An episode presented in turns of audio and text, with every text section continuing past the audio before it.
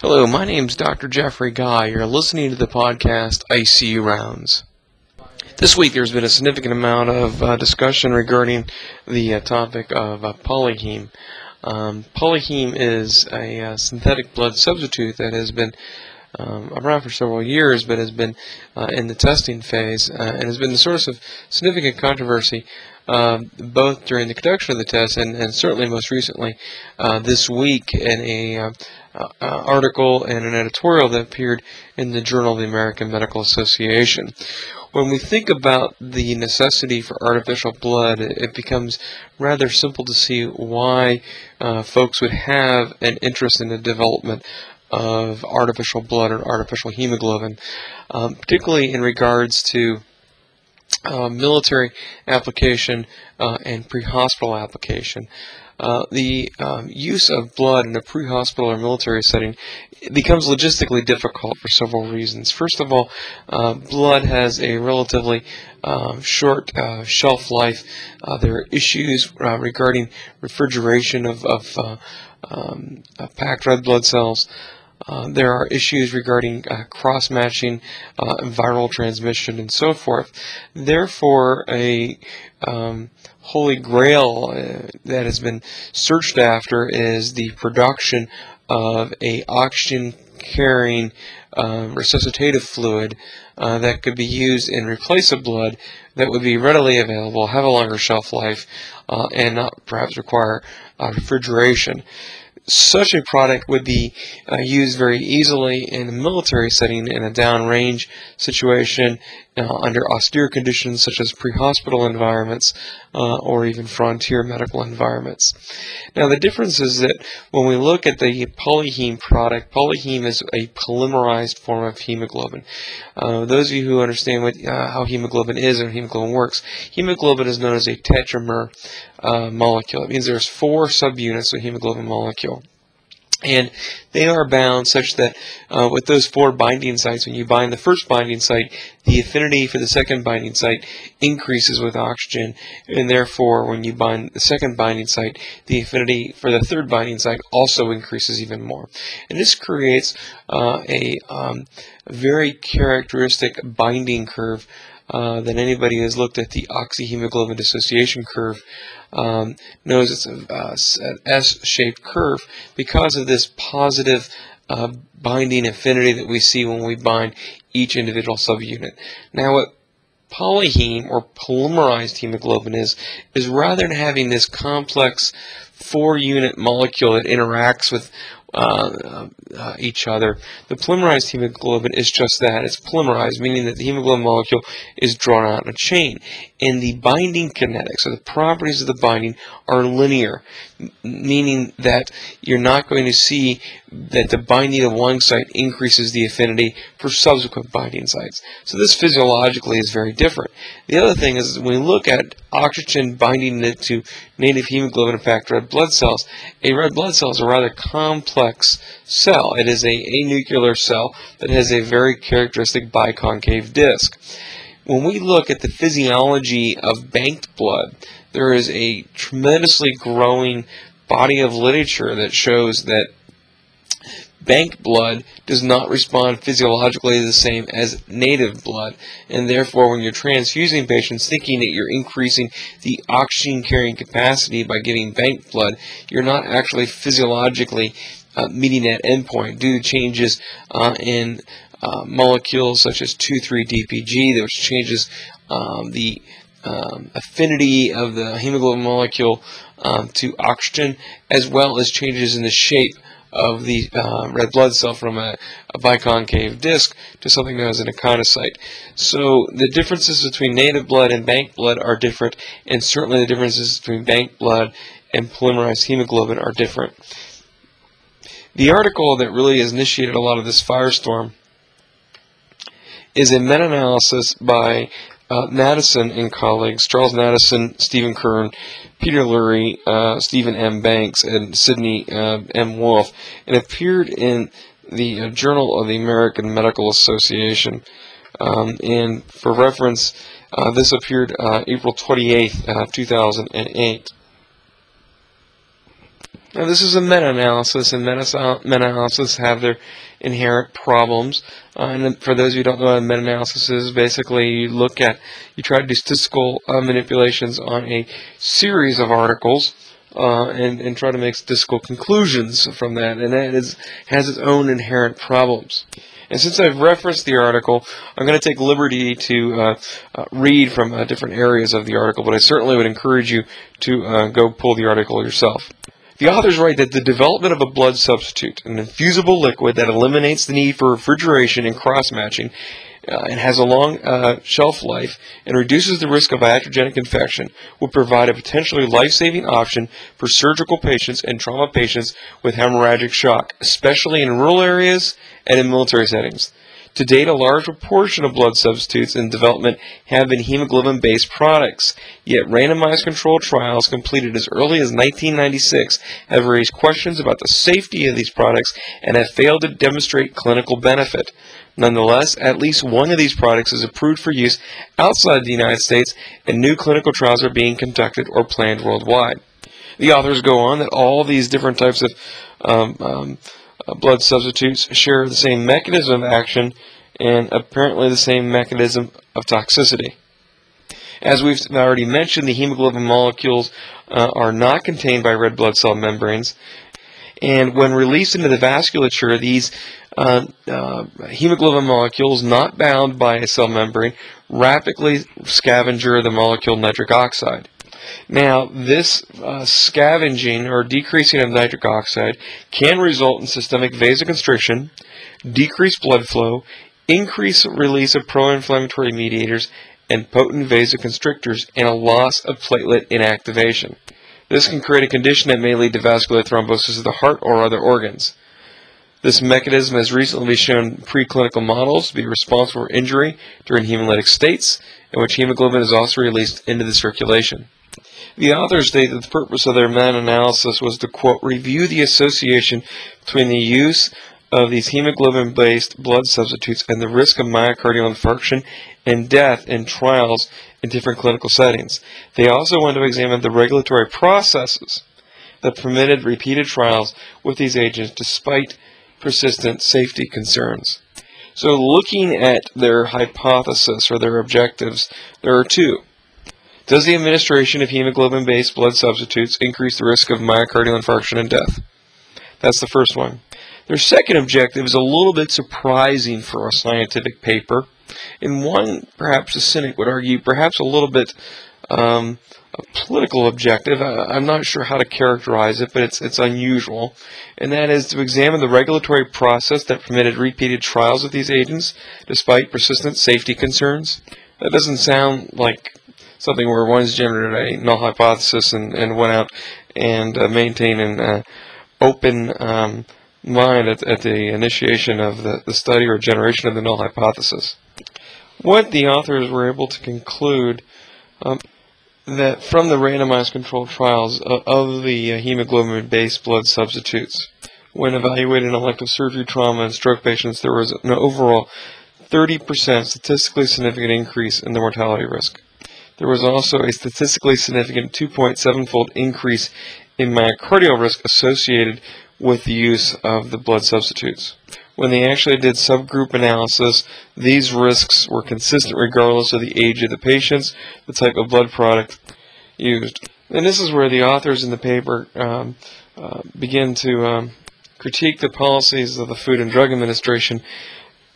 And I'm not saying that I don't disagree with their conclusions, or, or, that I do agree with their conclusions, but it's just it's kind of strange because they begin to editorialize uh, in in what has been a, a very heavily statistically modeled uh, meta-analysis. The authors go on to write that the sponsors are required by law to report the results of the Food and Drug Administration in a timely fashion after studies are completed, even if they do not publish their findings. However, the data uh, reported by the sponsors of the FDA are not made public by the FDA unless the product is approved or an advisory committee is convened to discuss the product. And I would opine that that needs to be revised. Uh, if somebody publishes a negative study on a particular drug uh, and it's uh, uh submitted to the FDA, that should be made available to the public or in the scientific community. Based on the data that's evaluated in this meta-analysis on the blood substitutes, significant risks would have been identified back in the year 2000. And the authors uh, opine that had the FDA placed a moratorium on additional trials at that interval point in 2000, uh, product related uh, deaths and MIs uh, related to ongoing performance of the trials would likely have not ever been uh, would have likely been prevented. And the authors of this paper go on to illustrate. They say, for instance, at least seven of the nine HemAssist trials were completed by 1998. However, because of times to publication of three to five years, these trials were published between 1999 and year 2003. They go on, the data in a large uh, proportion of patients uh, in the um, Hemopure trials, all of which were completed by 2000, have not been published. And these data only became public publicly known after Public Citizen sued the Food and Drug Administration to make open to the public a, a December 2006 FDA Advisory Committee meeting at which the data were presented.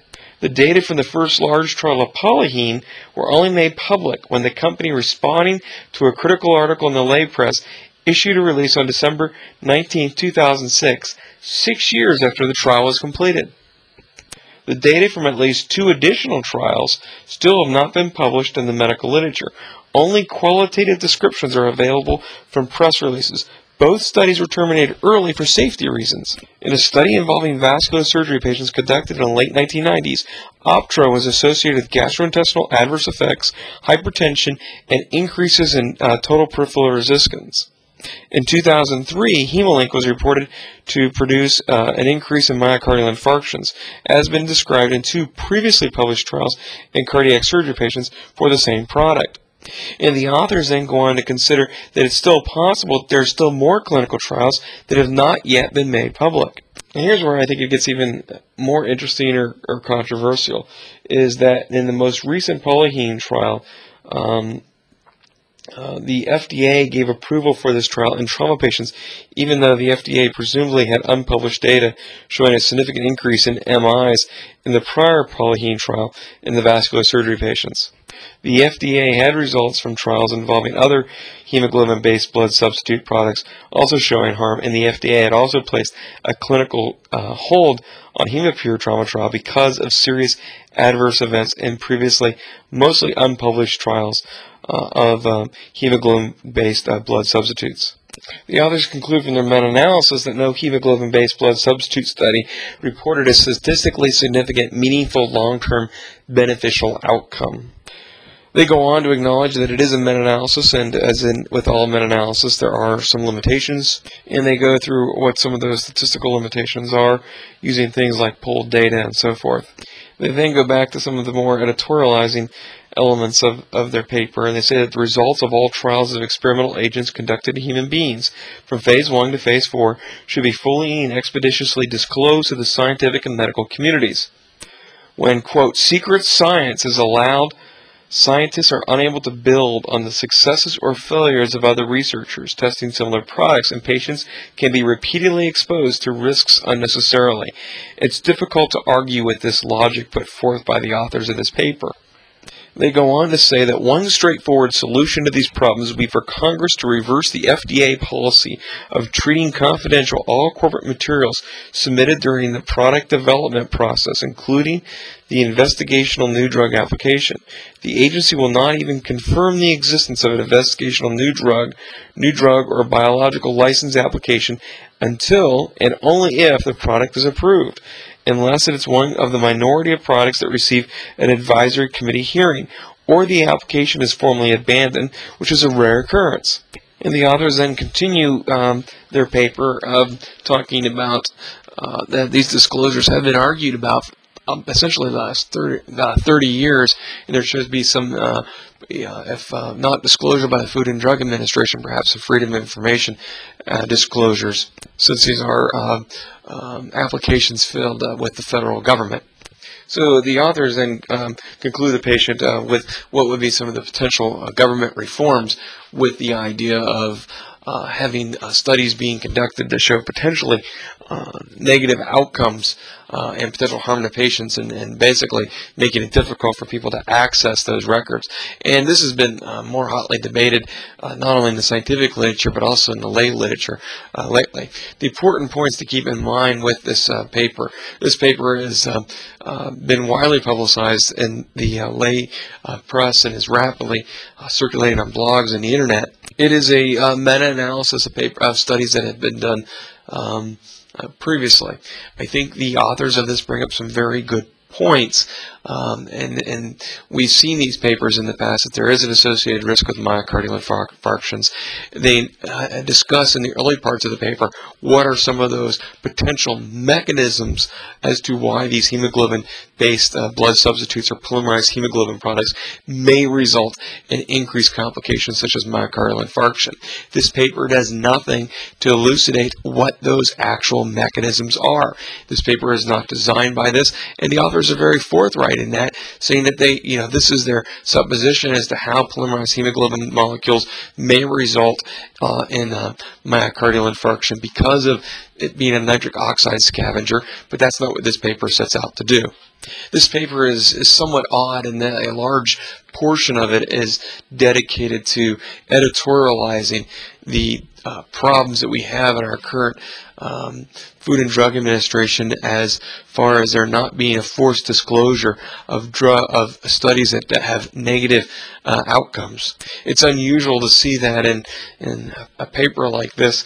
I don't know that I disagree with them doing it. It's certainly very uh, honest, and I, I, don't disagree with um, the um, comments made by the uh, authors regarding uh, a need for full disclosure. In the same edition of the Journal of the American Medical Association is a um, editorial by Fergusson and McIntyre uh, entitled The Future of Clinical Trials Evaluating Blood Substitutes. They write that the general consistency of harm across all hemoglobin um, base oxygen carriers or uh, um, blood substitutes, regardless of technology, whether it's cross-linked, polymerized, or conjugated hemoglobin. An important subgroup suggests that the findings are robust, Although the adverse outcomes assessed were not significant with any of the trials except one, individual trials were generally not powered to detect important differences in harm. They go on to say that the value of meta-analysis is to synthesize evidence across trials, regardless of size, to better understand benefits and harms.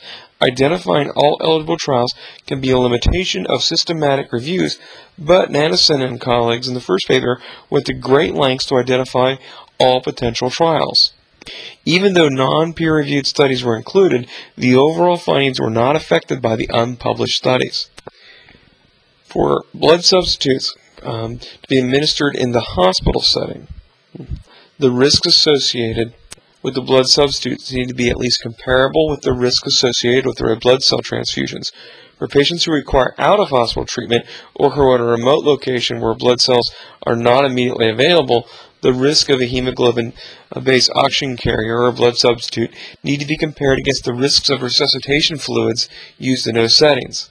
Then they go on to talk about the development of uh, getting uh, clinical trials going uh, in humans to uh, bring a drug forward. And they say to substantiate the need for a clinical trial, systematic reviews need to be conducted and reported. Examination of the introduction sections of the 13 published studies of blood substitutes identified by Nansen and colleagues reveal that no studies reported whether a systematic review of either animal or clinical evidence was conducted.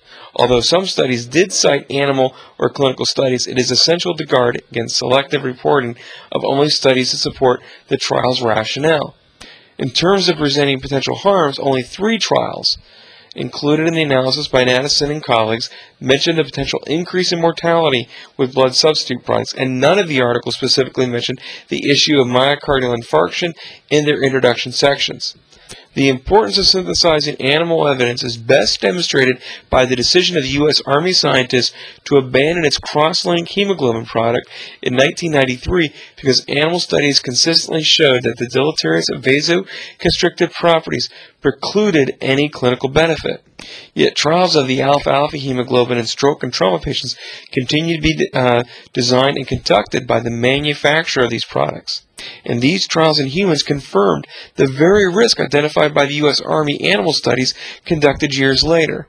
Aside from the preclinical evidence, a systematic review and synthesis of accumulating clinical trials should have detected early signs of deleterious effects as demonstrated by Natanson and colleagues.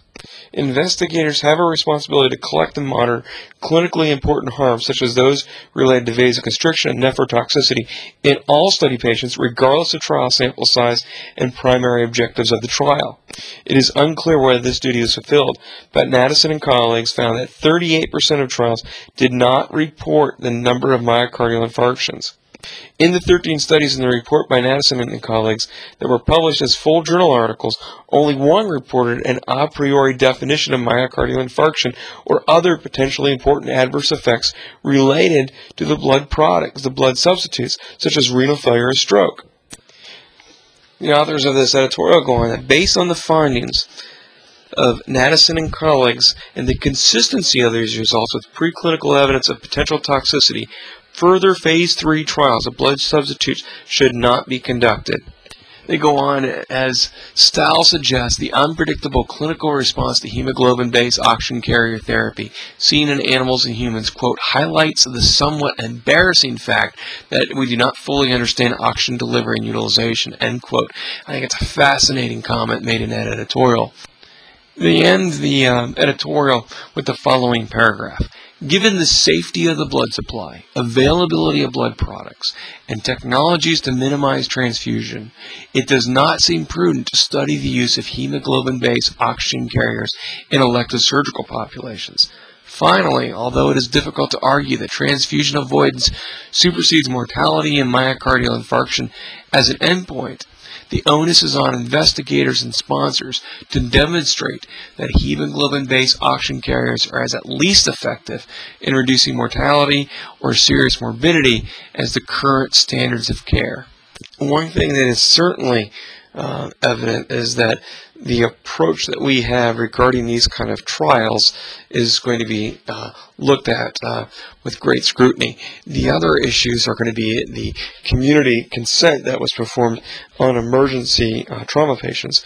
Um, those of you who may not be aware the Polyheme study is um, uh, there were several centers around the country, and, and the trial was reviewed by uh, various uh, institutional review boards of some very um, uh, quality uh, medical schools.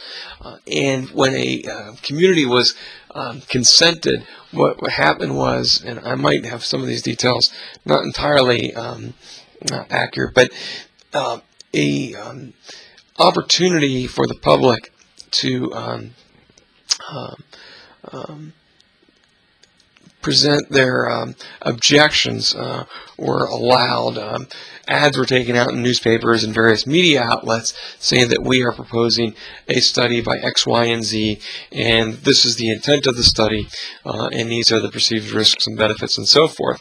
And if you wanted to opt out of the study, you had to have a, bracelet, and you had to wear the bracelet because this was being done with emergency consent to the community uh, for trauma patients. And therefore, if you were in a motor vehicle crash, you were hemorrhaging on the streets, you had a ruptured spleen, uh, you had an open femur fracture, and blood was flowing on the highway. Um, if you did not have one of these bracelets, you were basically consenting the community, and therefore you were enrolled uh, in uh, the Polyheme trial.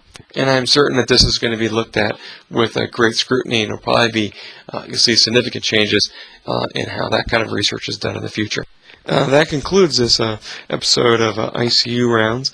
My name is Jeffrey Guy. I'm an associate professor of surgery at uh, Vanderbilt University School of Medicine, and I am the director of the burn unit there. Many of you have been sending me uh, email. I do appreciate that, both your thoughts on the podcast and your feedback.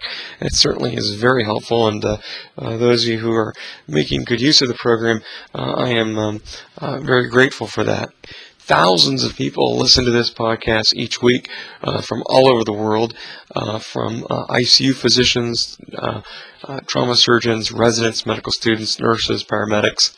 And it is fair to say that the feedback we get is from all over the world. I've also gotten some email asking me if I'm aware of any other um, uh, medical podcasts, uh, such as this one. Um, I'm happy to tell you that we are uh, currently in the pre-launch phase of a uh, series of podcasts um, that will be uh, launched on another website, but will have various topics of medical interest and ICU rounds will be appearing there uh, in a little bit of a different form than you have here. And uh, as we get ready to uh, launch that, I'll provide you with more details. Thank you for downloading. Bye bye.